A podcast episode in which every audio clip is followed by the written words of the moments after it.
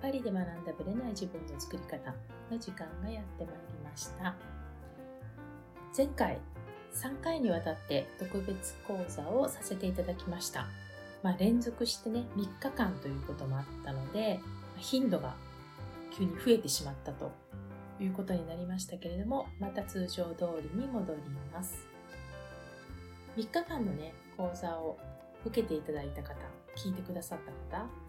よかったらぜひ感想もいただきたいんですけれども、ライブの方はですね、まあ、その場でコメント読めたりするので、まあ、反応がわかるんですね。で、非常に皆さん喜んでいただけて、私が最後、マインドマップみたいのを出したことでね、非常に、あ、ここがポイントか、みたいなね、3つのポイントについてお分かりいただけたんじゃないかなと思います。で、実際にね、7日間のね、実践編のチャレンジを一緒にやろうということで、これが配信される頃はスタートしてるので、実際にね、どうなっているかっていうのは今この段階ではね、まだスタートしてないのでお伝えできないんですけれども、7日間にね、どれだけみんなが変われるか、あるいはその下地を作っていけるか、私にとってもね、チャレンジですので、またね、落ち着いたらご報告したいなと思います。とにかくね、もうたくさんの人がお申し込みしてくださって、まあ、人数が増えれば増えるほど、その叶っていくパワーが増えていくので、私もね、やっぱりほら、一人でやるよりも三人でやった方が三人分のパワーを受け取れるじゃないですか。なのでね、そういう意味ではね、非常に私も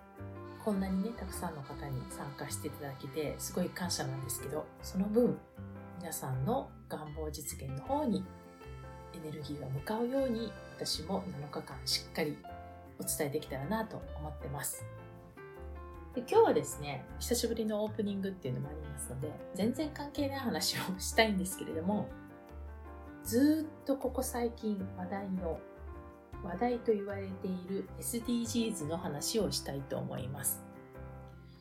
私はね、日本に住んでいないので、SDGs がどのくらいどういうふうに浸透されてるかって私実は全然知らないんですね。で、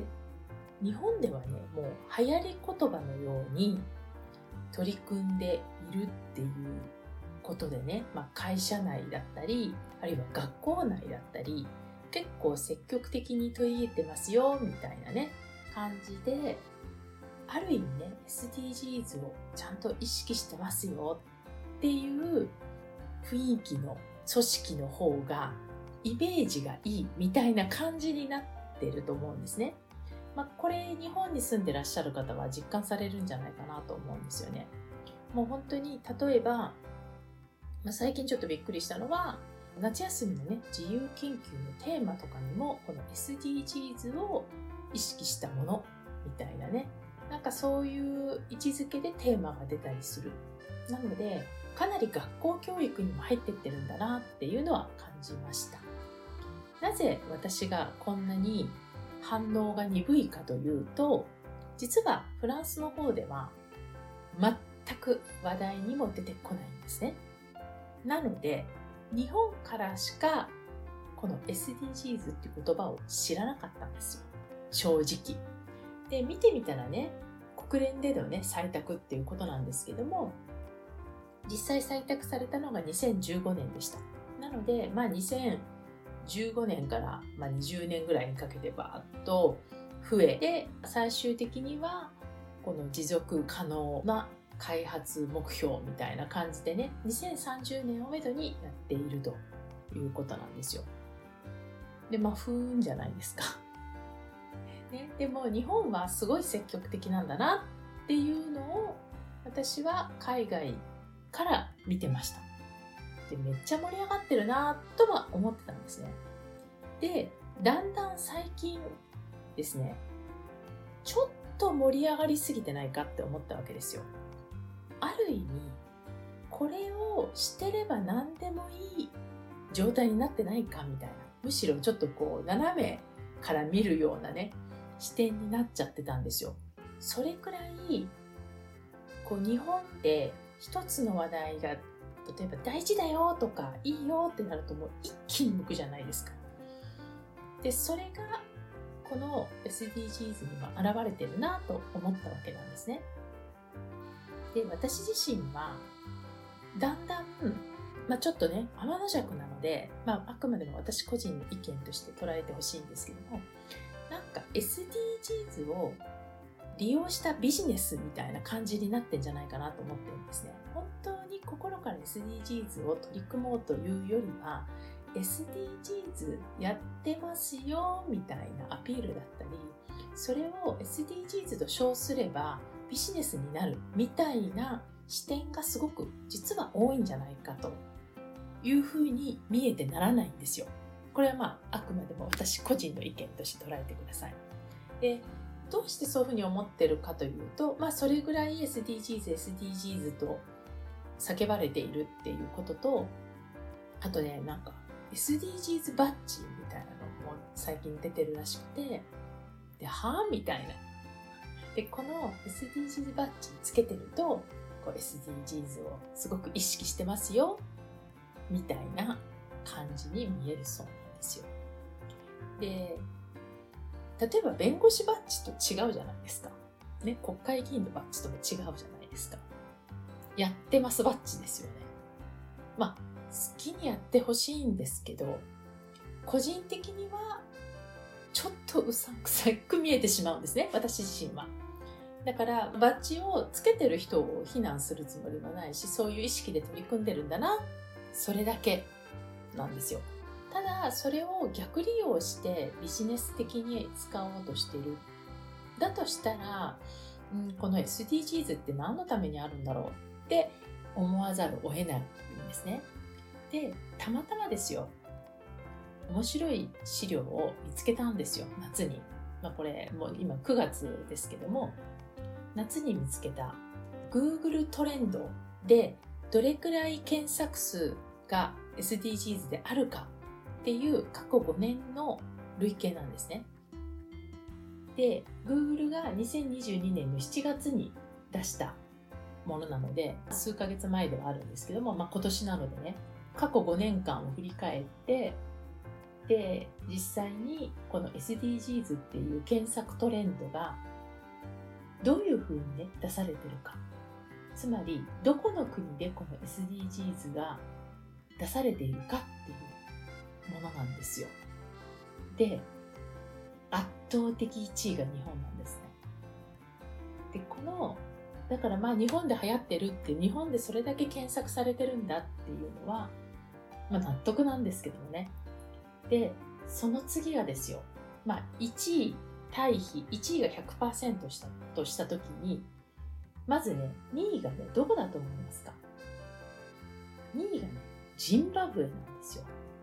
3位がウガンダ、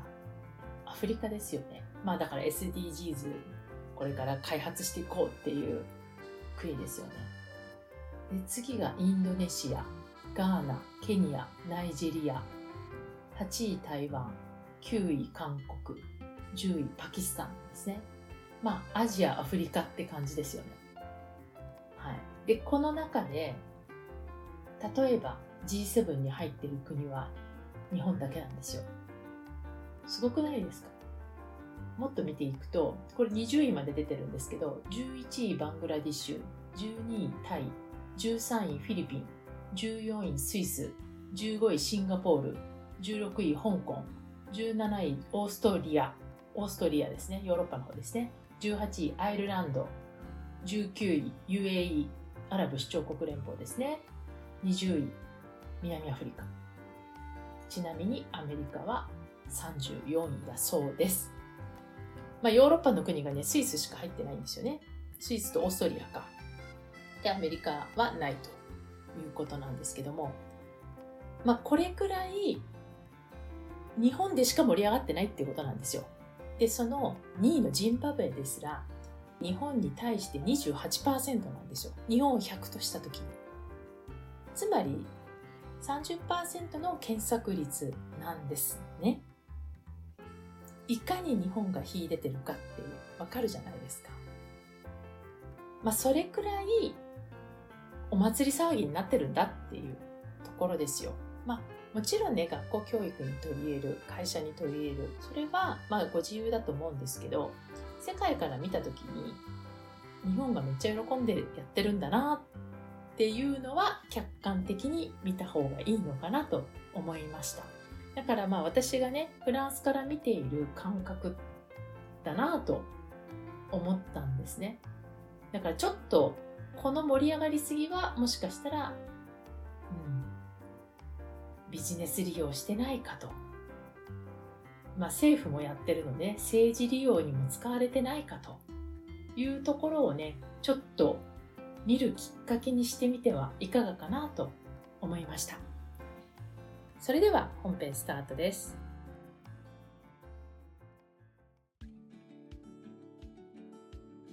はい、本編です。今日はですね、まさに9月の終わりということもありましてこれからのね残りの数ヶ月そして来年以降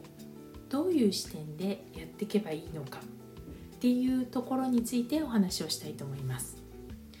たまたま先週なんですけどもねこれ YouTube とか Facebook の方ではご覧になっている方もいらっしゃるかなと思うんですけども私のねメンターの一人であるノート術のね創設者でもあるいちかさんと対談ライブをやったんですよね。でまあ彼女は鑑定もやっている人なのでこう流れを読むんですよね時代の流れとか。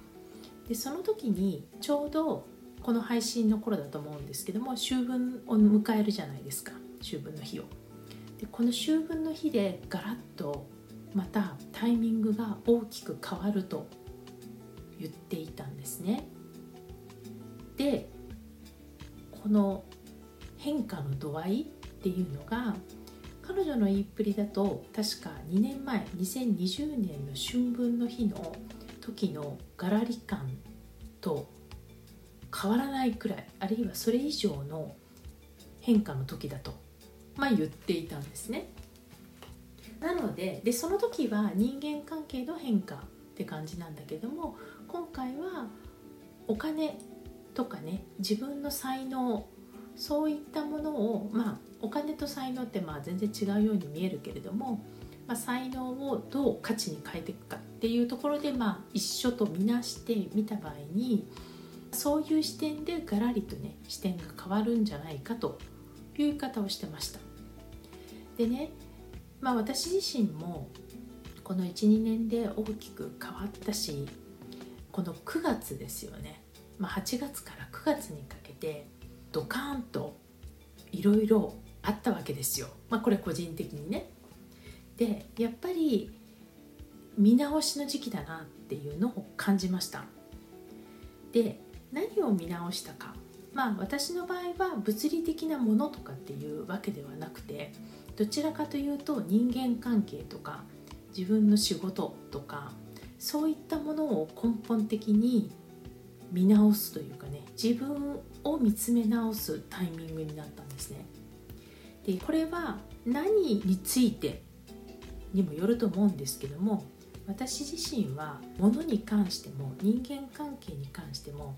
一旦整理すべきタイミングに来てるなと思っていてでそれをこの9月から10月にかけてやっていく必要がある人が多いんじゃないかなと思いました。でこれはね例えばじゃあ物だったら何かっていうとまあいわゆる断捨離みたいなものでもあると思うんですよね。やっぱ自分の価値観が大きく変わる時っていうのは何を手放して何を取っておくか、まあ、これを見つめ直すタイミングじゃないかなと思います。今まで物ってたまるじゃないですか。でその溜まってきたものっていうのは私たちの思考であるとか感情とかの産物じゃないかなと思うんですよ。これって、まあ、自分の体とか実際にものであったとしてもこういったものをきちんと精査するタイミングっていうのはやっぱ定期的に訪れると思います。でじゃあその精査はねどうやってできるかっていうとやっぱり自分と向き合うことでしかできないんじゃないかと思うんですよ。でこれはね中途半端にやっちゃいけないんですね。私たちがこう何を望んでいるかとかね何をしたいかによって全くその精査されるものが変わってきてしまうわけですよ。なので中途半端にやらない。徹底的にやるっていうのがおすすめです。つまりあなたは何を大事にし何を求め何をこれからしたいのか、まあ、これはね自分のゴールっていうのを見つめ直すっていうのと若干近いんですけれども自分が今後どうしていきたいのかで自分自身が何を今大切にしてるのか、まあ、現在地と目的地を明確にする。で感情的にもすっきりするような状態に持っていく、まあ、その精査をじっくりするっていうことですよね。だからやっぱりほら手放した後あこれやっとくべきじゃなかったみたいなものって避けたいじゃないですか。なのでいい加減な気持ちでやらないっていうことは大事かなと思います。自分自身が今までどういう選択をしていたか。ね人から言われたこと人との関係の中で感じたこと逆に良かったこと。でそれから今手元にある、まあ、物理的なものとかね。そういったものをきちんと自分のアイデンティティ自分らしさそういったものとすり合わせるっていうことが大事かなと思います。でこれね幅広くやっていくとキリがないんですよ確かにね。なのでまず分野を絞った方がいいんじゃないかなと思います。一つをね始めると他のもやりたくなっちゃうんですよ。例えばそれがまず物。で物の中でも例えばこういう類それが本なのか何かしらうん例えば健康グッズとかね。何でもいいんですけどもなんかそのものから入っていってもいいと思います。洋服とかね。そういうものでもいいんじゃないかな。靴とか。まあちょうどこれから季節の変わり目なのでどっちにしろ、まあ、冬服を見直したりとかね。するっていうこともあるだろうしまあちょっとね日本の方は早いのかもしれないんですけど例えばヨーロッパだともうこの9月の終わりって秋から冬にかけてなんですよ。もう朝晩はもう革ジャケット必要かなみたいな感じのレベルになってきてるんでなので、まあ、ちょうど考えるタイミングかなと思います。なのでまずカテゴリー別に、まあ、一つものを考えたりしながらそこから攻めていくっていう感じですね。私自身がね実際に、まあ、8月から9月にかけてやってきたのはむしろ人間関係の見直しです。まあ、これはね自分の中で重なったんですよねいろんな意味で、うん、今まで全くそういう問題がなかったところでバーッといろいろ噴出してきたっていう感じなのでこれはねかなり見直すタイミングに来たなとせざるを得ないタイミングになったなと思いました、まあ、正直ね人間関係って私の中でかなりアキレス腱なんですよね。人が絡んでることってまあ私自身自分で言うのもなんなんですけど結構ほら情感の強いタイプなので影響を受けるんですよね。なので人間関係で摩擦が起きるとかあのどうでもいい場合には全然どうでもいいんですけどやっぱり信頼してる人とか仲良くしたいなっていう人とかそういうところで、まあ、トラブルじゃなくてもねなんか摩擦があったりすると結構ストレスになるんですよそういうことって。だからそういう意味で人間関係のストレスっていうのが自分の生活に大きく影響を与えるんだなっていうことも分かったし同時に、自分のね、まあ、家族だから甘えちゃいけないなとかっていうのも感じたし、まあ、そういう意味ではね結構見直しの日々になっていますまあ今もね現在進行形なんですけどもねでやっぱり、まあ、そういうところから今度は自分の健康問題であるとか自分の持っているもの、まあ、私の場合はま洋服とかそっちから今入ってってるんですけどそういうのを全部見直しています。まあ、ものによっては手放すものもあるしっていうこともあるんですけどそういうものを全部チェックしている、まあ、それが自分の中のこれからの、うん、飛躍ってわけじゃないけどすっきりした状態をね見つけていけるんじゃないかなと思いました。なのでねもちろん皆さん忙しいとは思うんですけどもやっぱりこういう見直しって定期的に必要じゃないかなと思いますので是非この秋口、まあ、特にねこの秋分の日から10月の頭、まあ、9月の終わりですよねを意識してねやるといい形で波に乗れると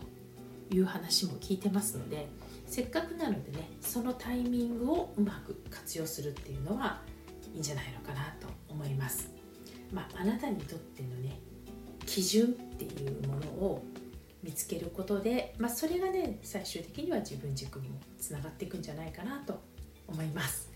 それではまた次回お会いしましょう。ありがとうございました。